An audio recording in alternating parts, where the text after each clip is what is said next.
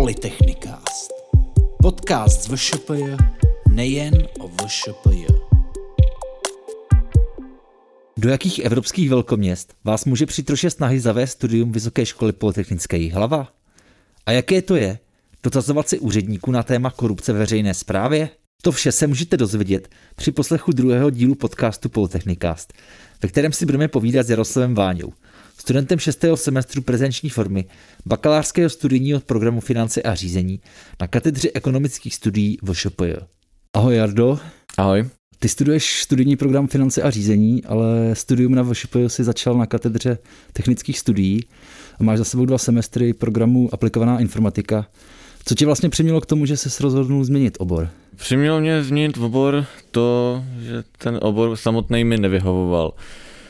V tom prvním semestru to bylo fajn, ale zjistil jsem, že není to takový, jaký jsem si představoval. Spousta uh, předmětů byla založený hlavně na technice a ne tolik o, softwaru, jak jsem si prvotně představoval, když jsem sem nastupoval. A s tou, s tou elektrikou zejména jsem se strašně nekamarádil už na střední, takže jsem rozhodnul, že jako to asi není pro mě, ale říkal jsem si, že to jako nebudu zdávat to vysokoškolské studium, protože mě to začalo bavit, už jenom samotná ta škola, to prostředí. A tak jsem, přes, tak jsem přestoupil na, na obor finance a řízení, kde jsem teď momentálně spokojený a už jsem se dostal do šestého semestru. Přece jen ten přechod z technického programu na ekonomický představuje trochu skok. Proč jsi vybral právě finance a řízení? Eh, vždycky jsem měl rád peníze. To byl tak jako takový ten prvotní nástřel, což jsem zjistil, že ty mě nakonec tolik nebaví. Blbnutí s nima jako účetnictví a podobné předměty mě nakonec moc nebavily. Ale naštěstí mě oslovila hlavně marketing a management jako takový. Když se mi líbí na tom to, že eh, ty jednotlivé produkty nebo jak, jakoukoliv službu, my, my tím marketingem jako rozvíjíme a nějak jako pomáháme tomu produktu růst. A to samé jak v managementu, kdy člověk ve, se učí víc ty lidi, jak se to má dělat správně a nějakým způsobem pomáhat. Tím, že jsi začal na aplikované informatice, tak jsi měl už jeden rok studia za sebou. Byly ti uznány některé z předmětů? Mohly by být, ale já jsem o to nežádal. Mohly by být například matematika, ta je víceméně na všech oborech hodně podobná, stejná, je to vysokoškolská matika. Potom by, by se dala určitým způsobem vzít angličtina. V tom prvním semestru jsou, jsou ty základy víceméně stejný. Jak jsi sám zmínil, ty jsi nyní v šestém semestru, takže se pomalu blížíš do finále vysokoškolského studia. Jak se na tom v tuhle chvíli s bakalářkou třeba? Momentálně mám tak nějak napsanou na hrubo teorii, a teď pracuji na výzkumu, to je přesně na dotazníkovém šetření, který vedu na, na úřadech v Jihlavě a taky na policii České republiky. A vlastně moje bakalářka se tak nějak jako zaměřuje na, na tu veřejnou zprávu. A můžeš teda přiblížit to téma víc? Moje téma bakalářské práce je korupce ve veřejné správě. Tohle téma jsem si zvolil už v pátém semestru při předmětu veřejné finance, kdy mi tohle téma bylo nabídnuto z možných témat seminárek pro inspiraci, tak mě tohle téma hodně zaujalo. Udělal jsem na to seminárku, zůstalo mi to vlastně v hlavě. Když jsem o tom hledal ty informace, tak jsem zjistil, že stále ta korupce je mezi náma a nikdy vlastně nezmizí. Jsou spíš jenom takový vlny, kdy se o ní mluví, kdy se o ní nemluví. Ten výzkum nebo nějaký ty publikace tak dokonalý nejsou a chtěl jsem se tím zabývat trošku hlouběji. Měl jsi třeba při obraz v nějakých pracích, které vyšly v zahraničí nebo, nebo i třeba u nás? Vždycky jsem se podíval na literaturu, která vyšla. Její docela, dá se říct, hojný počet. Spousta lidí i na, na ředitelství policie se ptalo, jak, jak je na tom tahle ta problematika, tak je o ní docela dost publikací, zejména hlavně o Česku, jak to tady plus minus funguje. Dá se najít spousta zajímavých knížek a hlavně spousta odborných publikací, dokumentů a organizací, které bojují oficiálně proti korupci v České republice. Ty jsi zmínil různé organizace. Byl ti nějak nápomocné při přípravě bakalářky? Přímo jsem je nekontaktoval, ale jejich stránky a všechny metodické pokyny, které oni vytvářeli, jejich dělování těch korupčních kaus, ta, taky mi pomohlo minima, minimálně pro tu inspiraci, abych, abych nějak psal tu bakalářku, aby mě to téma hodně zajímalo. A jak se na to tvářili ti zástupci orgánů veřejné zprávy, že píšeš bakalářku na tohle téma a chystáš se do toho tak trochu šťourat? Většinou dobře.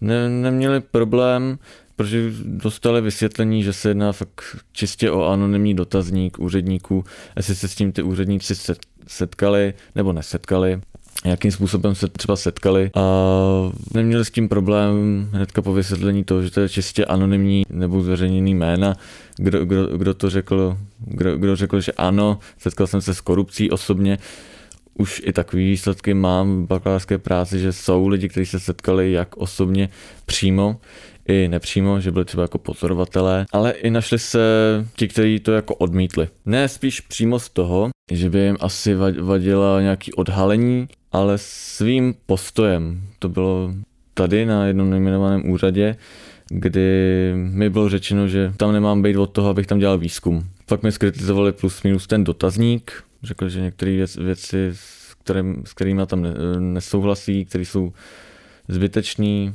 zmatený, a tím, tím jsem skončil. Ale to byl jeden úřad asi z pěti, který jsem, který jsem oslovil. Zbytek byl hnedka nápomocný, milej.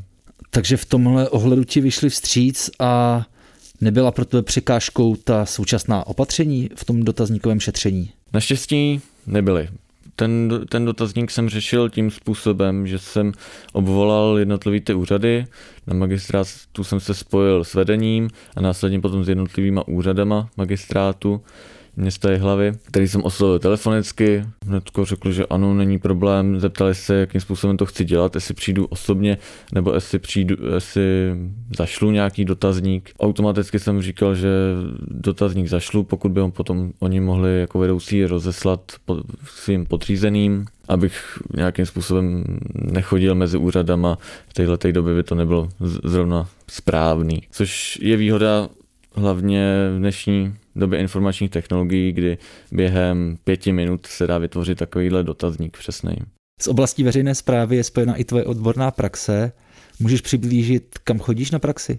Teď chodím na praxi na úřad magistrátu města Jihlavy, přesně odbor dopravy.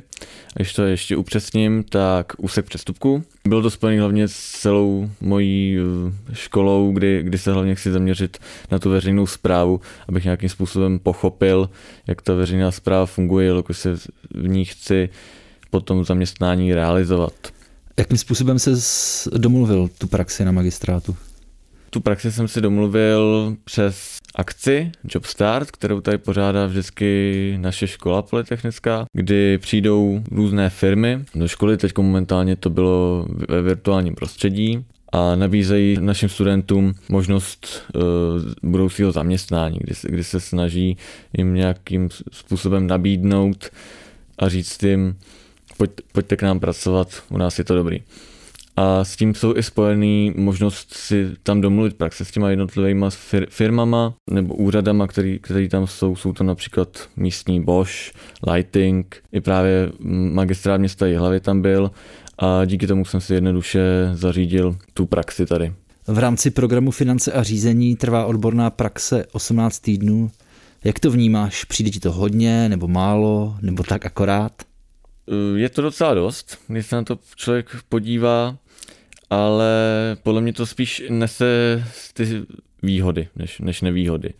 Když člověk přijde na praxe a je tam dva týdny, nebo max třeba čtyři, když se podívám na, na okolní vysoké školy, tak si maximálně tak jako tu židli lehouden se zahřeje, zjistí úplně ty základní informace, ani se skoro neseznámí s těma svýma spolupracovníkama a jde zase pryč a už se tam jako neobjeví. A jak ten student, tak ta firma nemá moc podkladů pro to, aby se nějakým způsobem oťukala a ten, ten student sám si oťukal tu praxi. Kdy právě těch 18 týdnů mi přijde fajn, že se tam kompletně člověk seznámí s celou tou problematikou, ať už dané firmy nebo daného úřadu, i do, do hloubky, seznámí se tam se všema.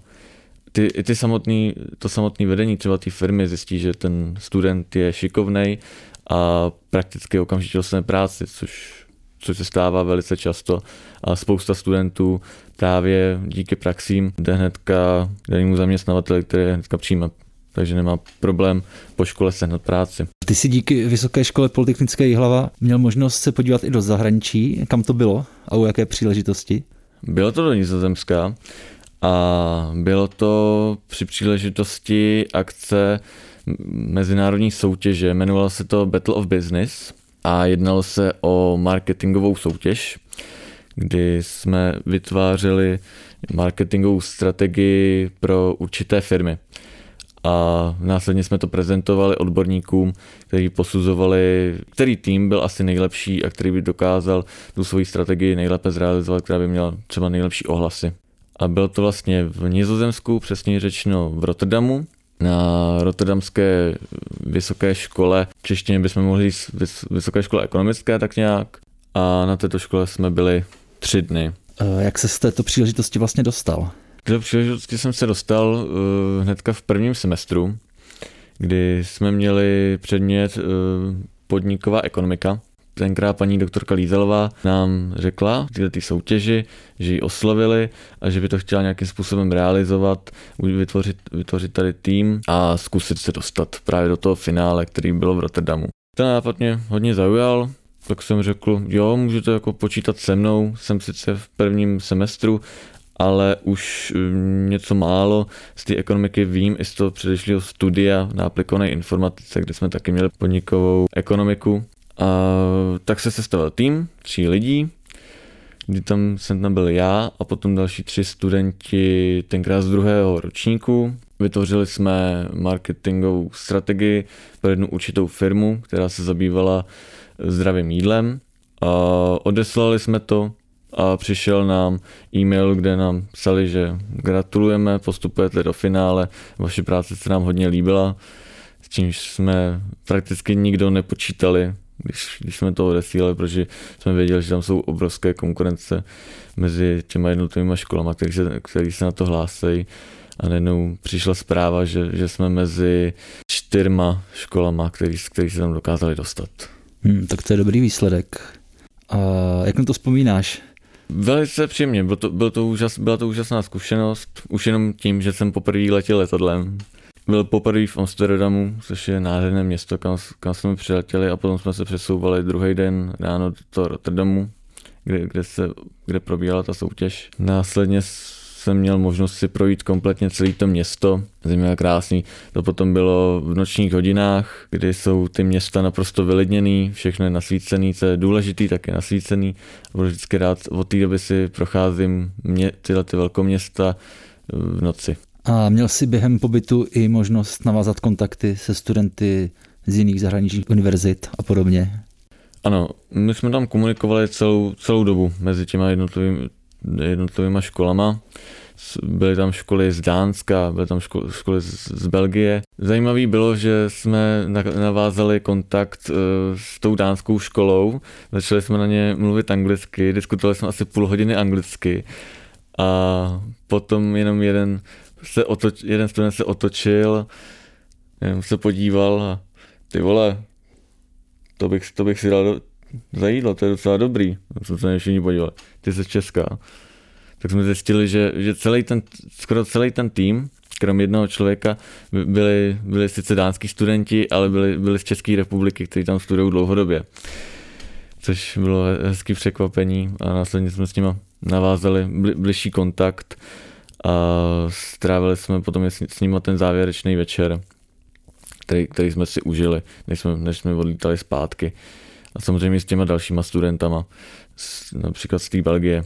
Zúčastnil jsi se i nějakých dalších projektů spojených se školou? Zúčastnil jsem se, teda sice v menším měřítku, ale díky předmětu simulační manažerské hry, které jsme taky měli s paní doktorkou Lízalovou, což byl předmět, eh, ve kterém jsme měli program, který vlastně simuloval prodej elektroniky, mobilů, televizí či notebooků A potom dál to bylo zaměřené třeba na, na cestovní kancelář, jednotlivý simulace těch podniků a potom jednotlivé týmy mezi sebou bojovaly o trh, který byl omezený a každý musel vymyslet tu nejlepší marketingovou strategii, jaký bude vytvářet produkt, jaká bude cena, na koho bude zaměřovat, kam hodí reklamu.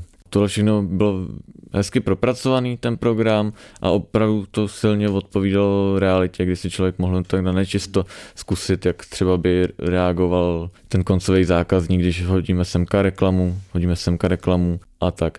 A byla v tomhle i soutěž mezi školama, ale bohužel jsem pohořel v, již v kole tady na, na, na vysoké škole, protože jsem si špatně spočítal, jak, jakou mám nastavit cenu a na tom, na tom jsem ztroskotal. Takže a bylo to další krásná zkušenost, na, na kterou rád vzpomínám. A občas se i vrátím k té hře, že se na ní podívám a zahraju si ji sám. V současné době mohou podobné akce probíhat jenom online a stejným způsobem probíhá i výuka. Jak to prožíváš? Prvotně to byl velký šok. Hlavně pro moji hlavu, protože můj systém učení byl založený půlku mých studentských let tady na vysoké škole na systému, že jsem ráno přišel do školy, poslechnul jsem si všechny přednášky, odseděl jsem si cvičení a třeba jsem skončil ve dvě a potom jsem následně šel tady do studovny nebo do počítačové studovny, která tady je. Sednul jsem si, tam jsem měl klid na učení a seděl jsem tam klidně až teď budu znít jako šprt, ale seděl jsem až do sedmi, do osmi, kdy, kdy se zavírá škola, kdy jsem byl vlastně potom už jenom vyhozen, že už mám jít pryč. A přišel jsem, přišel jsem domů a měl jsem daný, tady je odpočinková zóna, už, už nic nedělám do školy. Všechno jsem strávil, strávil v té škole a pak přišel ten boom a můj mozek se jen tak rychle nedokázal přepnout na to, abych něco dělal doma, když jsem měl nastaveno, že všechno dělám v té škole ale naštěstí v tomhle hodně pomohl náš školský systém Moodle, kde jsou k dostání ke každému předmětu veškeré prezentace, veškeré materiály, který člověk potřebuje a kompletně se z toho dá učit, kde člověk nemusí schánět různý materiály, skripta kupovat. Všechno je to zdarma na, na tom našem, na tom našem systému a díky němu jsme se dokázali asi všichni úspěšně prokousat až do tohle z toho šestého semestru, kdy bylo opravdu jako minimum lidí, kteří by v tom pátém semestru nějakým způsobem vypadli. A jak se ti teda v hlavě podařilo přepnout ty dva módy a rozlišit je? Odpočinek a učení. Trvalo mi to popravdě asi tři čtvrtě roku, než, než jsem se takhle přepnul. Díky čemu jsem skoro neudělal zkouškové v pátém semestru a naštěstí jsem skoro všechno zdárně udělal. Ale je to opravdu těžké se, se, se zaměřit takhle na, na tu práci doma, kde, kde jsou všechny rušivé elementy, počítač, televize, už samotná postel, kdy se člověku ráno nechce, nechce stát, protože ví, že nikam nemusí. Naštěstí mě poháněla už jenom ta samotná touha po tom, že to vlastně už chci dodělat, když mám ten poslední rok, tak to musím udělat. A tlačil jsem se do všeho, abych to zvládnul co nejvíc zdárně. I s tím vším nám pomáhali vši, všichni kantoři. Maximálně bylo vidět ta práce od, od začátku toho zavření škol, potom ten druhý semestr. Byl strašně velký rozdíl v té přípravě těch, těch kantorů a všech těch materiálů, tak aby jsme měli ještě víc, než bylo, bylo předtím potřeba. Takže úspěšně jsem přepnul. Těžce, ale, ale přepnul, stejně jako věč, většina mých spolužáků. Ale stále se s tím blbě srovnává. Když už jsme naťukli ten volný čas, co tedy nejčastěji krade tu tvoji pozornost? Moji pozornost nejvíc vždycky kradou právě počítačové hry, kdy můžu zmínit Counter-Strike, kdy díky možná, možná i díky pandemii máme, máme tým právě složený více, více z vysokoškolských studentů z Brna, z Olomouce a takhle, který jsme se různě, různě sešli v tom virtuálním prostředí. A teď prakticky skoro každý večer se dá říct, spolu sedíme, diskutujeme, diskutujeme o svých problémech na vysoké škole, a, a při, přitom hrajeme například ten Counter-Strike, či klidně sedíme do tří do rána u počítače a hrajeme Uno. Jsem taky velký fanda všech možných seriálů a filmů, hlavně fantasy, sci-fi. Kdybych mohl zmínit, tak v poslední době třeba z toho seriálového mě nejvíc zaujalo právě na Netflixu uh, sexuální výchova. ta hezky tak odrážela ty vzpomínky, kdy jsem byl v věku právě toho hlavního hrdiny a nějakým způsobem jsem zápasil s těma vztahama a holkama. Kromě toho, ty v volném čase i rád cestuješ. To se vzala kde, tahle ta tvoje vášeň? Tahle vášeň se vzala asi v 16, kdy jsem si pořídil motorku, papíry na motorku a následně jsem si pořídil motorku. A díky tomu ta volnost toho pohybu byla větší a jak jsem se stále víc odvažoval dál, tak se ten prostor, kam bych mohl, stále zvětšoval a začalo mě to stále víc bavit a začal jsem sledovat všechny možné videa na YouTube, kde jak cestujou a říkal jsem si, jo, jako tam, tam se chci podívat, takže už mám udělaný tak asi hodně dlouhý seznam míst, kam bych se chtěl podívat, co bych chtěl zažít. Co jsi už z toho seznamu třeba odškrtnul? Začal jsem s tímhle asi tak v roce 2019, kdy jsem plně už si řekl, že jo, buď teď, anebo. To byl právě i rok, kdy jsem začal v tom, nizozem, v tom nizozemsku na, na, na té škole.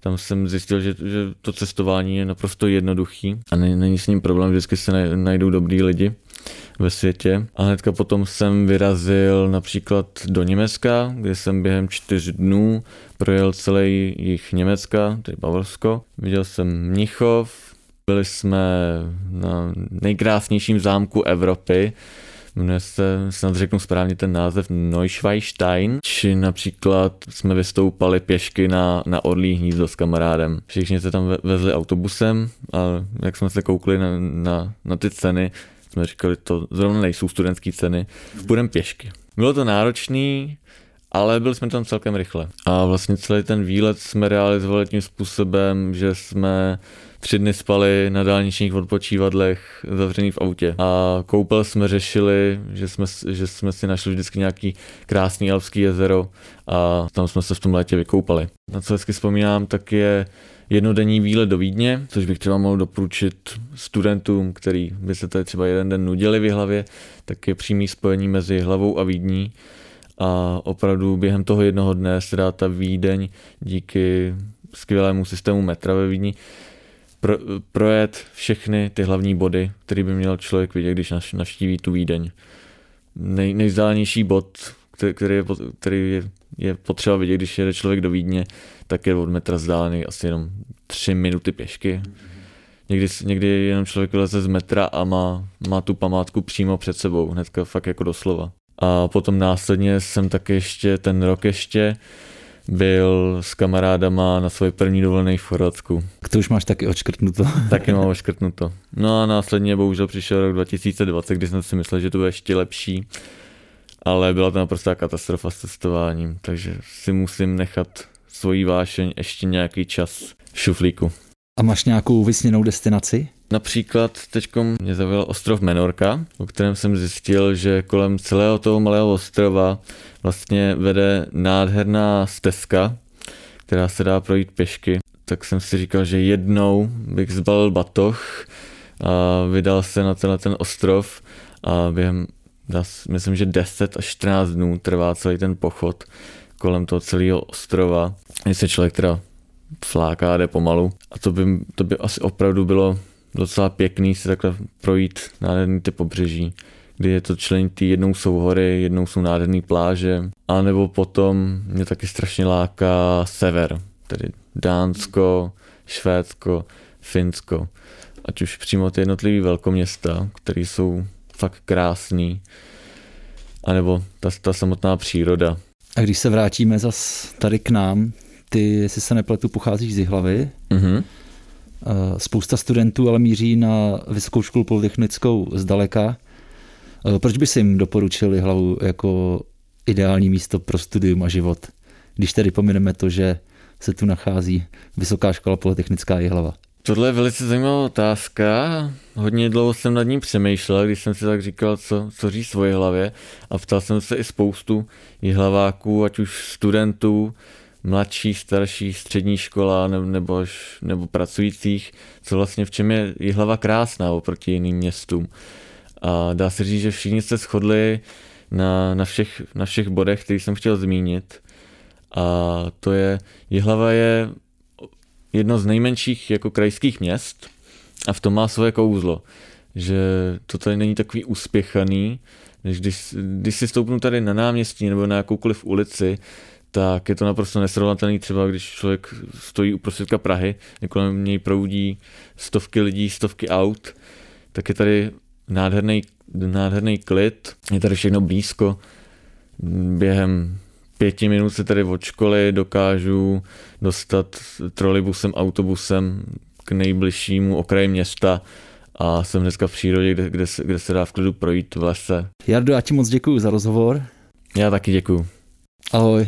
Ahoj. Děkuji samozřejmě i vám, našim posluchačům za pozornost a těším se na vás při dalším vysílání podcastu Polytechnicast. Tak naslyšenou.